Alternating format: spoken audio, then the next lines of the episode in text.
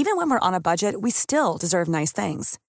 Quince is a place to scoop up stunning high-end goods for 50 to 80% less than similar brands. They have buttery soft cashmere sweaters starting at $50, luxurious Italian leather bags, and so much more. Plus, Quince only works with factories that use safe, ethical, and responsible manufacturing. Get the high-end goods you'll love without the high price tag with Quince. Go to quince.com/style for free shipping and 365-day returns. Millions of people have lost weight with personalized plans from Noom, like Evan, who can't stand salads and still lost 50 pounds. Salads generally for most people are the easy button, right? For me, that wasn't an option. I never really was a salad guy. That's just not who I am. But Noom worked for me. Get your personalized plan today at Noom.com. Real Noom user compensated to provide their story. In four weeks, the typical Noom user can expect to lose one to two pounds per week. Individual results may vary.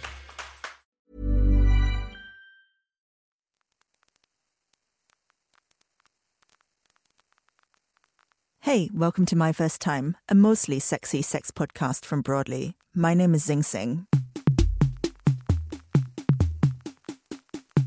often or not, I played the sweet role, you know, like very sweet, very innocent. And then when they found out how fucked up and kinky I was, it was like, oh my goodness, yeah, like I want to talk to you for hours.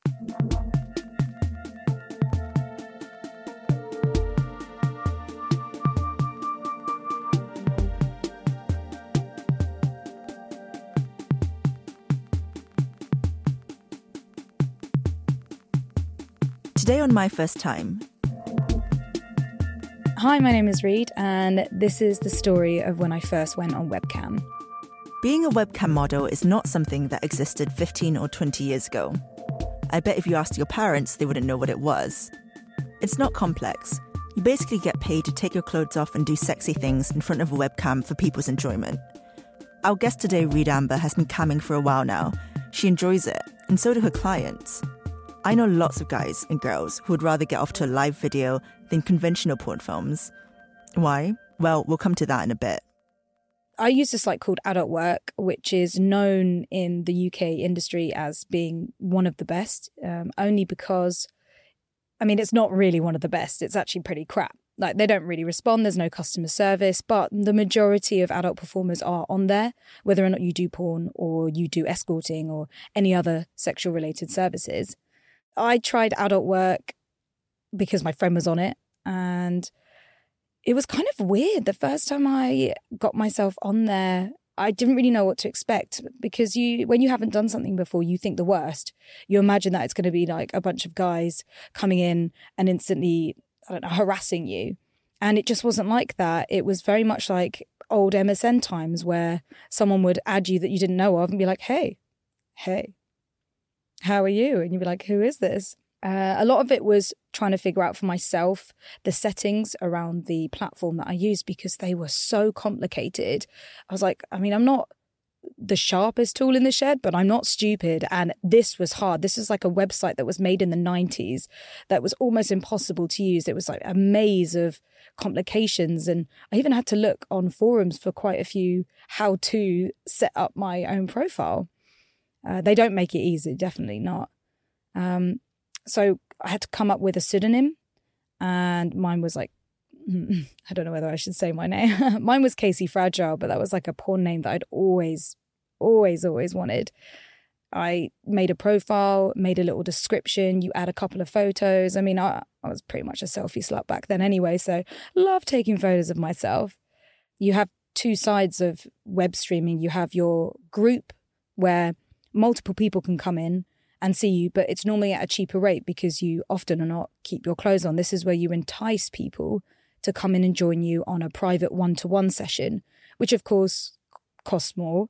And you can get up to more naughtier things. I mean, it's really up to your own discretion. You can decide whether or not to be suddenly naked, fucking yourself with a dildo in group, and then do even crazier stuff in private, or you can just be sitting there in your your pants and a t-shirt. It just it completely depends. It's completely up to you. Reed had been working in the porn industry behind the camera. She was used to the idea of being professionally sexy. Still, it must have been a pretty nerve wracking experience to do it for the first time. I've been around cameras for most of my life, and uh, yeah, I would say I was definitely nervous. It's like the feeling when you're talking to the person you fancy on text. It's that kind of butterfly feeling of uncertainty. You're not sure how it's going to go. You're not sure what to expect. Um, you could say something that would upset somebody, but most of the time, it's you're just trying to be yourself, but you're also trying to fake yourself and try and be the person they want you to be, which is how you keep somebody on webcam, in the back of your mind, you're always constantly thinking, the longer I keep them on, the more money I have. I mean, it sounds like I'm just a money hungry bitch. That's not it. I really enjoyed webcamming. I, I enjoyed it all very, very much so, like sexually and definitely uh, there was some good, good times. There were some people I really fancied there as well. Anyone starting out as a freelancer is familiar with this problem. How much should you charge for your work? Well, how much does everyone else charge? I actually did a like looked at a lot of girls what their rates are because on the there's a page that you can go to where you see everyone that's online, everyone's profiles, and a lot of girls like have very very varied rates. I think I started at two pound fifty per minute in the group, which was pretty good. Like I, I was happy with that. I mean, you think you're in there for two minutes, like, that's a fiver in your pocket. It's crazy just for sitting there and chatting if you want to. But the whole point of being on webcam and on group, especially, is that you're trying to keep them on for as long as possible. It's different now because I'm on a different platform and I go to the highest rate. For me personally, I had a limit. I would always make sure that I would at least make £150 in a day. In my mind, that was like my base rate. And if I didn't want to work anymore, I didn't have to. If I wasn't enjoying it, I didn't have to. Especially because the platform I used they wouldn't send you the money until you hit a certain pound mark. Um, they also take a cut. It wasn't just all for me. And you would definitely know the cut. They would show you it. And uh, probably by the end of it, I took away 60% of what I earned. Depending on what time I go on, because you've got peak times here and there, maybe I could, on a good day, I could make like 600 quid in maybe a four, four hours.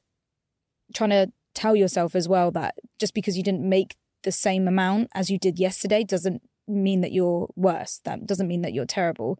It's a very weird game of trying to not convince yourself that, oh, because I wore this today, that's why I didn't make enough money, or maybe I'm looking a bit fat today, that's why I didn't make money. Chatting this episode through with everyone here, none of us really know who's using cam girls and boys in 2018.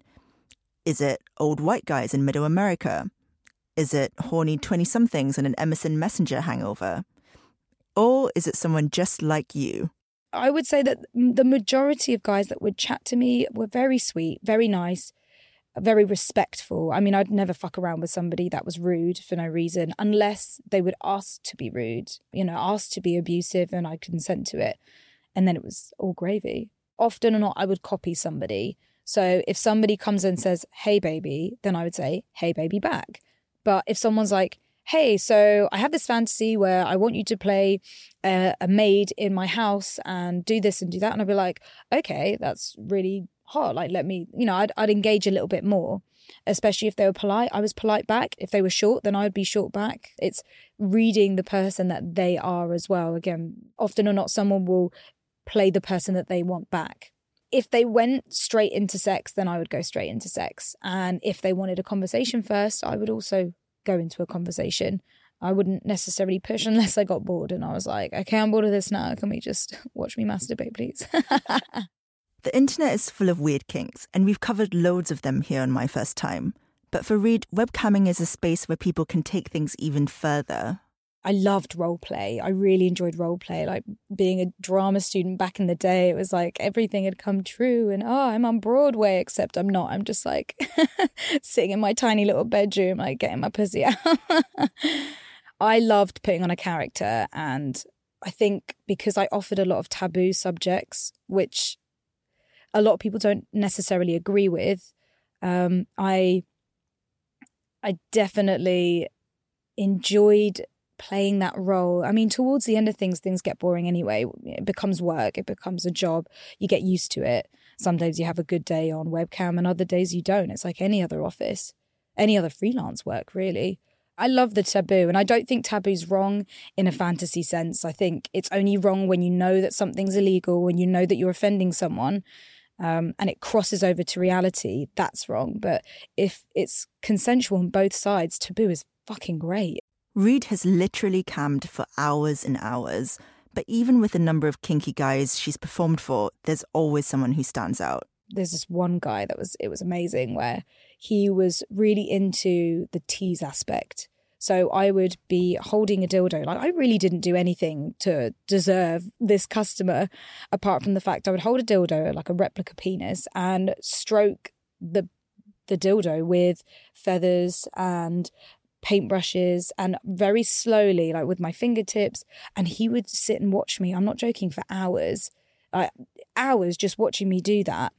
Um, I wouldn't take off a bit of clothing but again, you know, it's understanding the psychology of people. It's he obviously liked being submissive and enjoyed the tease to the point where he was, you know, distraught. I mean, I also like that too, but it just depends on which way. Like, I, I really enjoyed that. To be fair, it got boring towards the end because you're kind of just a bit like, okay, I'm just going to stroke this dildo again for you. You know, like, it's definitely shaped my own fantasies and fetishes. And made me realize what I like and what I don't like. There are a few things I tried that I really wasn't into, that I thought that I might have been into. Um, for example, there was a man who, again, really interesting fetish. He wanted me to deep throat a dildo so hard that I puked. Uh, obviously, lots of people are into gagging. You know, you, you gag on a cock, that's hot, but he liked it to the extreme where you puked. So he asked me to drink lots and lots of water, and I gave it a go. You know, I had a sort of a try anything rule even if I wasn't into it, I'll try anything once. You know, how do you know you're not going to be into it unless you know? And yeah, deep throated myself with a dildo and puked up all over a towel. And he loved it. I'm not joking. He kept coming back for more. And I had to say no. Like it hurt too much, hurt my throat too much. Know, being sick is like a strain on your throat muscles. But that was really, really, really interesting. I, I, I always thought I loved the idea of, you know, being throat fucked against a wall. And that kind of made me realize that maybe I don't like that so much.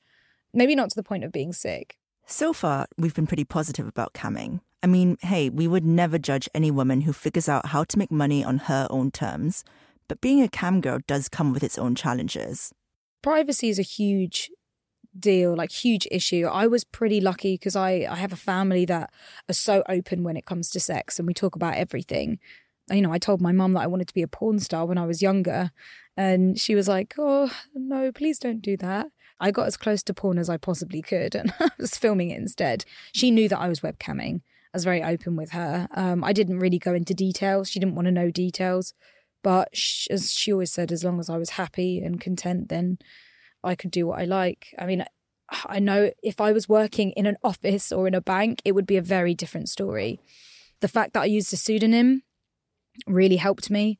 I know that a couple of my friends, like they cammed with their partners and they have so many pre recorded videos and pictures and screenshots of them. But whenever I typed in my name, uh, my my pseudonym, nothing came up. I don't know why that was. I don't know whether that was the platform it was.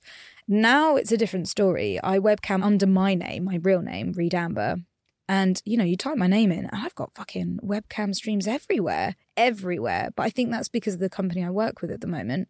You know, it's under the public eye a lot more. You know, it's on TV, for goodness sake. There are hundreds of thousands of people watching it rather than you're kind of drowned out by the amount of girls and the amount of models that are on a online platform. One of the issues cam girls have which maybe others in the porn industry don't, is when images and videos that have been created specifically for one particular customer are passed around. Reed the Cam Girl isn't someone to be shared on the internet.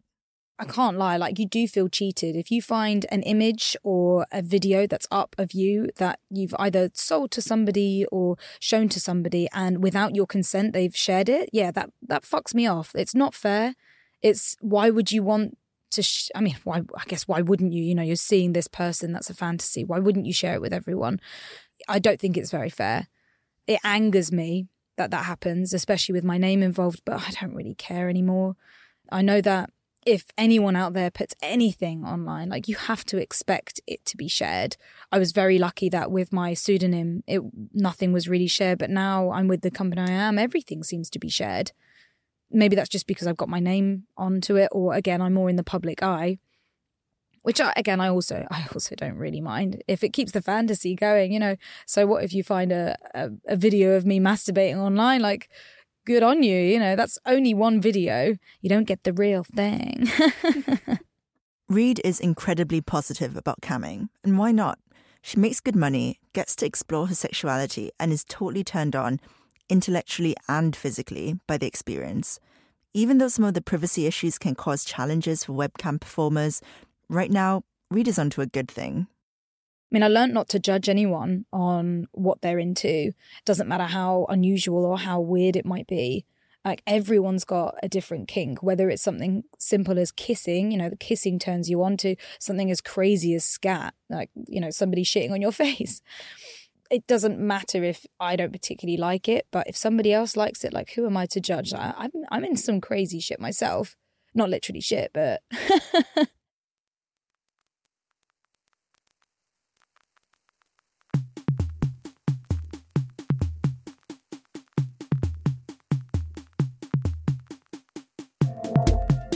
Thanks for listening to My First Time, a podcast from Broadly. My name is Zing Tsjeng, and I'm the UK editor at Broadly. Check out Reed Story online. Search My First Time Broadly. Also, if you want to see Reed, she co runs the Come Curious Sex Ed channel on YouTube. Thanks to our producer, Sam Bonham. See you next week.